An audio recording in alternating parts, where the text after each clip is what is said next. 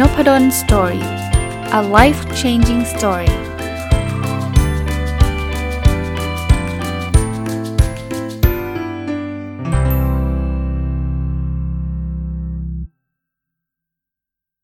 สวัสดีครับ ยินดีต้อนรับเข้าสู่นพดล story podcast นะครับ สัปดาห์นี้เลยขออยู่กับหนังสือเล่มนี้เลยนะครับคำตอบของความสุขของคุณนิ้วกลมนะครับ วันนี้จะชวนคุยตอนที่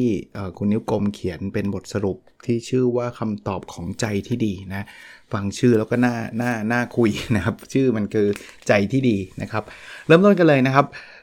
คุณนิ้วกลมเขียนไว้บอกว่ามองเห็นความแปลเปลี่ยนของอารมณ์ความรู้สึก ผมว่านะอารมณ์เนี่ยนะเมื่อไหร่ก็ตามที่เราเรามองเห็นนะหรือเราตระหนักรู้จากอารมณ์นั้นเนี่ยมันจะทำให้ดีกรีหรือว่าความเข้มข้นของอารมณ์นั้นเนี่ย ลดลงจริงๆนะครับ เพราะฉะนั้นเนี่ยตามตามหลักเวลาเราคุยกับ หรืออ่านหนังสือหรือคุยกับคนที่มีความเชี่ยวชาญในเรื่องของการการดูแลจิตใจแล้วกันนะเขาจะเตือนแบบเสมอ สมมุติว่าอารมณ์โกรธเนี่ยมันมีความอินเทนส์หรือมันมีความเข้มข้น เราห้ามไม่ได้ครับ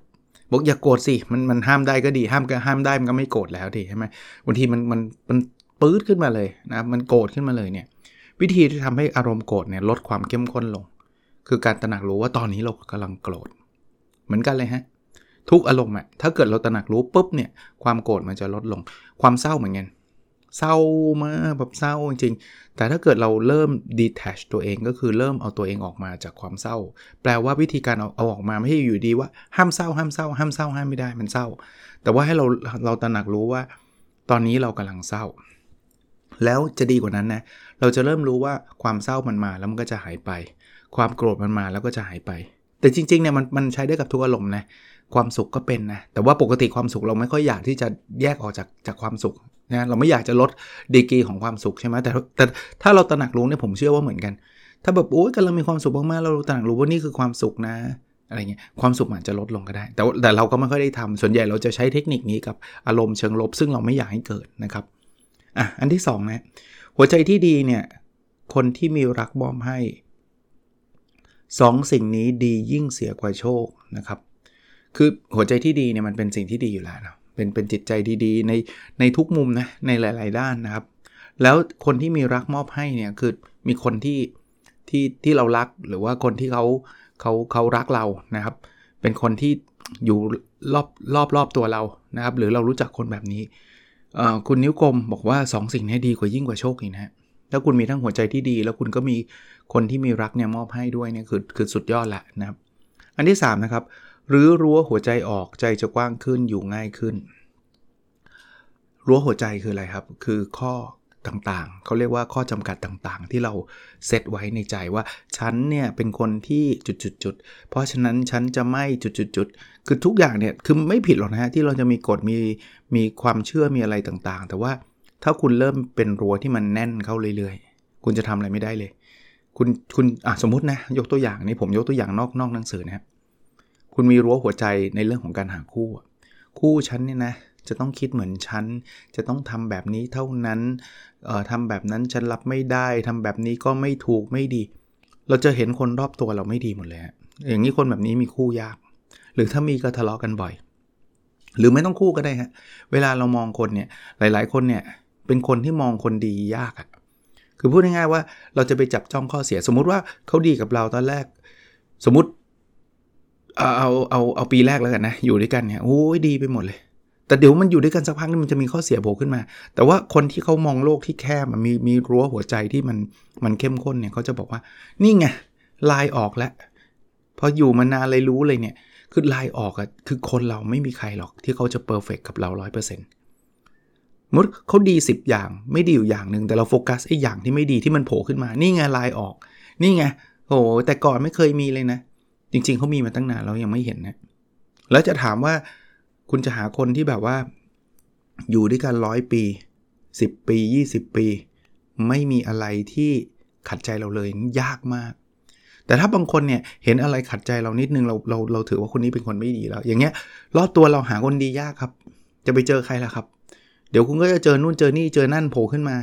ไม่ว่าคุณจะเจอคนดีดียังไงก็ตามนะ เดี๋ยวมันก็จะเจอหนึ่งสมมุติเขาดีร้อยอย่าง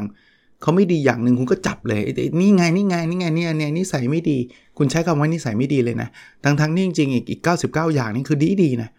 แต่ว่ามีหนึ่งอย่างที่มันไม่ดี ซึ่งคุณจะหาคนดีร้อยเปอร์เซ็นต์น่ะยากครับอ่ามาข้อถัดไปนะครับ คุณนิ้วกลมเขียนไว้ว่า ความคาดหวังคือภาชนะของใจยิ่งขยายขนาดยิ่งทุกน้อยนะครับคือคืออย่างที่บอกนะคือพูดง่ายเหมือนเหมือนใจกว้างใจแคบอะนะครับถ้าเราแบบแบบจะเรียกว่าอะไรอะ แคบอะใจแคบเนี่ยเราก็ทุกเยอะ เพราะว่าเราก็จะที่บอกว่าเราเราเราอยากได้อย่างนั้นอย่างนี้ต้องสเปซิฟิกอย่างนั้นอย่างนี้เลยนะ เฉพาะเจาะจงถ้าเกิดไม่ได้ตาม 1 2 3 4 5 6 7 8 9 10 มี 10 ข้อเนี่ย เราจะไม่มีความสุขเลย ผมว่า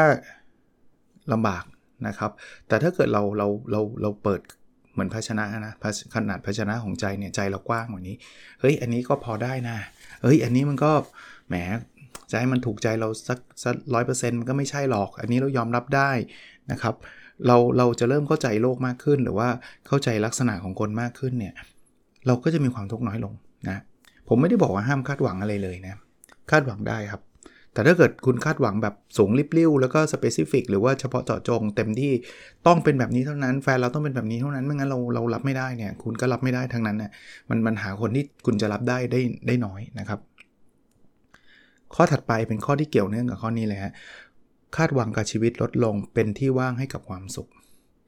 ผมผมผมจะต้องบอกว่าบางทีบางคนเนี่ยนะครับ คือชีวิตดีนะ แต่เขากลับมองชีวิตเขาไม่ดี เหตุผลง่าย ๆ คือ เขาคาดหวังชีวิตเขาร้อยเต็ม ถ้าเกิดคุณคาดหวังชีวิตร้อยเต็ม จริง ๆ ชีวิตคุณนะ95 เขาจะเป็นคนที่ผิดหวังครับ เพราะว่ามันไม่ถึงร้อยสิ่งที่เขาโหยหาคือขาดไป 5 ขาดไป 5 ชีวิตแย่จังเลย แล้วเขาก็จะบ่นกับคนทั่วไปเลยนะว่าชีวิตเขาเนี่ยมันไม่ดีเพราะว่าเขาขาดไป5ถามว่าขาดจริงไหมใช่ชีวิตเขาไม่เพอร์เฟกขาดจริงอย่างที่เขาพูดเป๊ะเลย แต่ใจเขาอะมันไปโฟกัสส่วนที่ขาด มันไปโฟกัสส่วนที่มันหายไป 5 ไอ้ที่ได้มา 95เขาลืมไปเลยนะ แล้วแล้วด้วยด้วยด้วยความแบบรู้สึกของเขาจริง ๆ นะ คือเขาจะรู้สึกว่าเขาเป็นชีวิตที่แย่ ชีวิตเขาเป็นชีวิตที่ไม่ดีเลย เต็มไปด้วยความทุกข์เขาเขาเขาพูดแบบนี้แบบคือไม่ได้โกหกนะครับ ไม่ได้แกล้งไม่ได้อะไรนะเขาเขาคิดแบบนั้นจริงนะว่าเขาชีวิตเขามันแย่ เพราะว่าเขาขาดไป 5 แต่เขาลืมไปว่าชีวิตเขามี 95 ต่างกันอีกคนหนึ่งชีวิตมี 60 แต่มีความสุขมากเลยเพราะเขามอง 60 ที่เขามีฮะเขาไม่ได้มอง 40 ที่เขาขาดครับ เพราะนั้นบางทีมันก็ดูดูดูแปลก คน 60เนี่ยยิ้มล่ามีความสุข คน 95 ทุกทุกวันเลย เศร้าไม่มีความสุขเลยทำไมชีวิตฉันแย่แบบนี้ มันต่างที่ mindset นะต่างที่การมองครับ 95 ไปมองว่าตัวเองขาด 5 60เนี่ยมองว่าตัวเองมาตั้ง 60 แล้วเขาไม่เคยมองว่าตัวเองขาด 40 เพราะฉะนั้นเนี่ยกลับมานะครับ ถ้าเราคาดหวังชีวิตให้มันน้อยลงอะคุณไม่ต้องร้อยก็ได้ปะคุณ 95 เนี่ย คุณเหลือเฟือแล้วนะมันเป็นชื่อหนังสือที่ผมเขียนนะ แค่นี้ก็ดีมากแล้วนะครับ 95 นี่เกิน 60 มาไม่รู้จักเท่าไหร่แล้วถ้าเทียบคุณเทียบกับคนอื่นเนี่ย แต่แต่คนกลุ่มนี้คนที่แบบว่า 95 เลยไม่มีความสุขเนี่ยเขาจะบอกเวลาเวลาบอกเขาให้คุณลองไปดูคนอื่น 60 เขาจะไม่ค่อยฟังนะเขาจะเขาจะไม่สนใจว่าคนอื่นเขาแย่ยังไงฉันไม่อยากฟัง ฉันอยากจะทุกข์อะคือคือบางทีจิตใจเขาแบบไปจับกับความทุกข์ซะจนเคยเคยชินอะเพราะฉะนั้นเนี่ย จะมาบอกเขาบอกว่าคุณดูคนอื่นสิเขายัง 60เขายังยิ้มกันเลยเขายังมีความสุขเขาจะไม่ฟังเลยเขาจะปิดเลยเขาจะรู้สึกว่าแต่ฉันขาดห้าคือคือใจเขาไปจับกับความทุกข์อะมันมันก็ยากอะเพราะว่าเขาไปโฟกัสความทุกข์มาตลอดชีวิตมันนั้นนี่เขาจะอยู่ความทุกข์ได้ง่าย ถ้าวันไหนไม่ทุกข์เขาจะรู้สึกแปลกๆอะเขาต้องมันมันต้องมีอะไรที่มันทำให้เขาเขาทุกข์อะอันนี้ก็ก็ก็พูดยากเหมือนกันนะคือคือมันเป็นแบบนั้นแล้วคนอื่นก็จะมองเขาแบบว่า เออเฮ้ยจะทุกข์ทำไมวะเนี่ยอะไรเงี้ยเพราะว่า เพราะว่าเขามองสิ่งที่ขาดไงนะครับอะไปดูอีกอันนะครับ หัวใจมั่นคงต้องการประสบการณ์และสติ ผมว่าการมีจิตใจที่มั่นคงเนี่ยเป็นเป็นสิ่งที่ดีมากๆต่อต่อใจเรานะครับ มันเหมือนชื่อตอนนี้คำตอบของใจที่ดีใจที่ดีอย่างหนึ่งคือใจที่มันไม่ไม่หวั่นไหว เป็นใจที่มันมั่นคง ถ้าใครถ้าใครหวั่นไหวบ่บ่อยเนี่ย คือหวั่นไหวไม่ได้ผิดหรอกนะครับ แต่ว่าใจมันแกว่งอะ่ะ มันจะแบบ อันนี้ดีไหมหรืออันนี้ดีกว่า เอ้เราทำอย่างนี้ถูกหรือเปล่าหน้าอะไรเงี้ยใจแบบนี้มันจะไม่ไม่ค่อยมั่นคงแล้วไม่มั่นคงมันค่อยมีความสุขอะ่ะมันจะเต็มไปด้วยความสงสัยความกลัวความหวาดระแวง อะไรเต็มไปหมดเลย แต่คราวนี้อยากใจมั่นคงเนี่ยมันคือประสบการณ์เนาะพูดอันนี้ก็พูดยากนะประสบการณ์มันก็ต้องผ่านชีวิตมาระดับหนึ่งอะเขาถึงบอกคนอายุเยอะเนี่ยจะมีใจที่มั่นคงกว่าคนอายุน้อย โดยส่วนใหญ่นะ แต่ว่าไม่ได้ทุกคนนะ บางทีคนบางคนก็อายุเยอะแต่ใจไม่มั่นคงก็มีครับ อย่างเมื่อกี้คนที่ผมเล่าให้ฟังนะที่ที่บอกว่าเป็นตัวอย่างนะว่าที่แบบว่า 95 แล้วยังรู้สึกทุกข์อยู่เพราะว่าขาดอยู่ 5 เนี่ย คนกลุ่มนี้เขาก็ใจไม่มั่นคงก็จะรู้สึกว่าชีวิตเขาแย่จังเลยแบบแย่ตั้งแต่เด็ก ๆ แย่ตั้งแต่ตอนโตแย่จนเป็นผู้ใหญ่จนกระทั่งเขาอายุเยอะเนี่ยเขาเขาแย่มาตลอดชีวิต เพราะว่าเขาเขามองไอ้ห้าที่ขาดไป เขามองที่ห้าแล้วแล้วแล้วใจเขาจะแบบว่าทำไมฉันต้องเป็นแบบนี้อะไรเงี้ยทั้งนั้นที่จริงมีหลายอย่างในมิติของชีวิตเขาที่ดีคนอื่น แต่ว่าเขาเขาอยากมองข้ามมันอะคือคือผมก็ไม่รู้ว่าหลักจิตวิทยามันมันคืออะไร แต่ว่าเขาไม่เขาไม่อยากโฟกัสเรื่องนั้นนะเขาอยากโฟกัสสิ่งที่เขาขาดมากกว่า เพราะนั้นเนี่ยโดยโดยสัตว์จริงของเขานะมุมมองเขาคือเขาจะมองชีวิตเขาแย่มาตลอดตั้งแต่เด็กจนโตจนจนอายุเท่าไหร่ก็แล้วแต่นะครับ อันที่ 2 คือสติฮะคือนอกจากประสบการณ์แล้วเนี่ยสติเนี่ยจะทำให้ใจมั่นคง อยู่กับปัจจุบันฮะรู้รู้จักตัวเองนะครับ เพราะนั้นเนี่ยก็ต้องฝึกพวกนี้มันก็มีหนังสือที่ฝึกเรื่องของสติประสบการณ์ก็คือต้องผ่านประสบการณ์มาแหละนะครับ แล้วก็ฝึกเรื่องสติให้เยอะๆ ถ้ามีสติเยอะๆใจก็จะมั่นคง ซึ่งก็จะเป็นใจที่ดี อีกอันนะครับ อยู่กับความจริงเจ็บน้อยกว่าความฝันที่ไม่มีอยู่จริง คือมันมันเป็นคอนเซปต์หรือว่าแนวคิดของการยอมรับสิ่งที่มันเกิดขึ้นจริงอะ ยอมรับสิ่งที่เกิดขึ้นจริงไม่ได้แปลว่าเราจะไม่พัฒนาตัวเองหรือไม่ไม่ไม่ไม่ไม่ทำอย่างอื่นนะครับ นั่งยอมรับอย่างเดียวไม่ใช่นะแต่ว่าบางทีเราต้องยอมรับอะอันนี้ยกตัวอย่างความสัมพันธ์ก็แล้วกันเนาะสุดท้ายเนี่ยความสัมพันธ์มันก็มีทั้งเป็นไปอย่างที่เราคิดเนาะกับไม่ได้เป็นไปอย่างที่เราคิด แต่บางคนเนี่ยหลอกตัวเอง แฟนไม่รักแฟนทิ้งไปแล้วเนี่ยก็ยังหลอกตัวเองว่าเขารักเราอยู่เขารักเราอยู่นี่อย่างนี้ก็เรียกความฝันที่ไม่มีอยู่จริงฮะแล้วมันเจ็บนะ ถึงแม้เราจะหลอกตัวเองว่าเขารักเราอยู่ก็ตาม แต่ว่าเขาไม่ได้รักเราไง ยอมรับว่าเขาไม่ได้รักเราเนี่ยเจ็บ แต่มันดีกว่าหรือน้อยกว่า การที่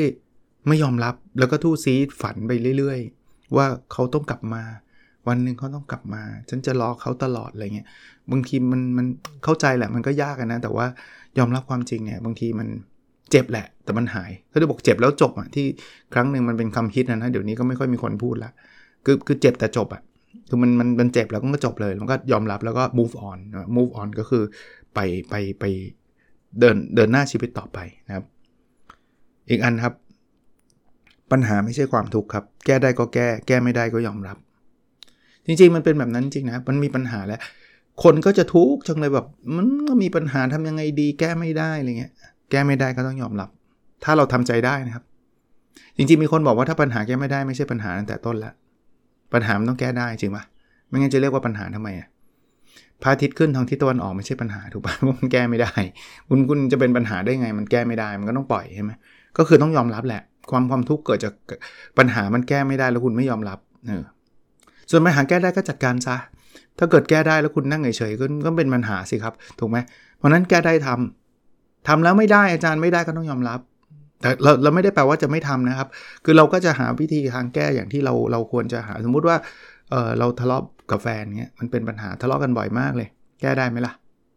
ถ้าแก้ได้เช่นคุณต้องเปลี่ยนนิสัยคุณก็คุณก็ต้องเปลี่ยนเฮ้ยไม่ได้เราผมไม่เปลี่ยนหรอกงั้นคุณก็น้อยแฟนคุณเปลี่ยนนิสัย ไม่ได้หรอกเขาไม่ยอมเปลี่ยนสุดท้ายคุณไม่เปลี่ยนเขาไม่เปลี่ยน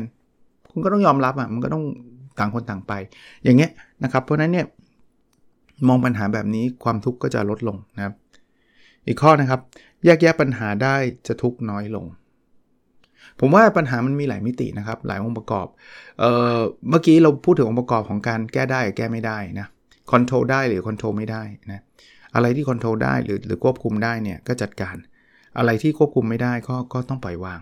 กับอีกอีกอันนึงอะ่ะคือในในมุมของปัญหานี่ผมผมเพิ่มให้เลยนะว่า มันมีปัญหาใหญ่ ซึ่งมันแก้ดูจะแก้ยาก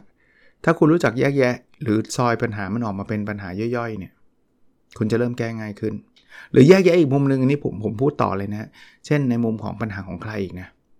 บางทีมันมันเราเราสับสนไม่หมดเลยนะ เอาทุกอย่างรวบเป็นปัญหาของตัวคุณหมด บางทีมันไม่ใช่นะ บางอย่างไม่ใช่ปัญหาคุณด้วยซ้ำนะ เป็นปัญหาของคนอื่นนะ บางทีมีมีมีผมผมอ่านหนังสืออีกเล่มหนึ่งนะครับเขาบอกว่า เออเนี่ยเวลาเวลาคนมาดูถูกเราอะ ว่าคุณไม่ได้เรื่องคุณแย่เนี่ยเขาบอกว่าส่วนใหญ่ไม่ใช่ปัญหาเรานะปัญหาคนพูดแหละนะครับ mindset คนพูดนั่นแหละมีปัญหานะครับ แต่ว่า anyway ครับเราลองมองในหลาย ๆ มุมดู ซึ่งผมยอมรับว่ายากถ้ามันเป็นปัญหาที่เราเผชิญอยู่ เราจะไม่ค่อยเราจะจะจมอยู่กับปัญหานั้นนะแต่ว่าถ้าคุณไปมองเห็นปัญหาของเพื่อนเนี่ยคุณจะรู้สึกหาทางแก้ได้ง่ายกว่าสังเกตไหมเราจะแนะนำเพื่อนได้ดีกว่าแนะนำตัวเอง เพราะว่า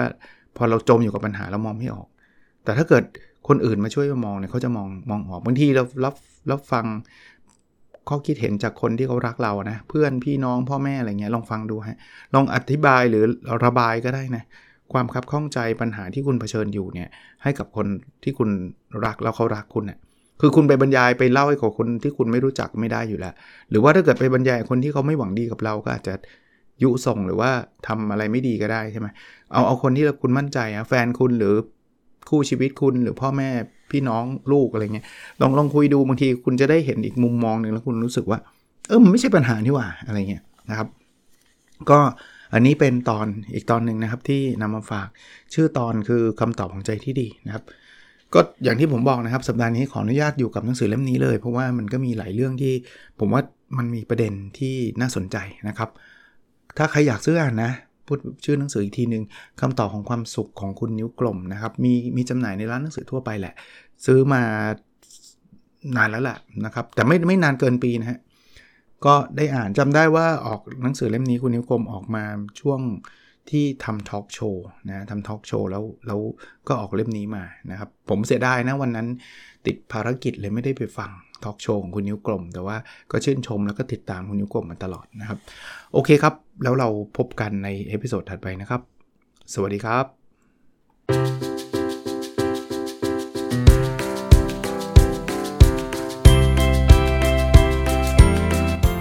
n o p a d o n Story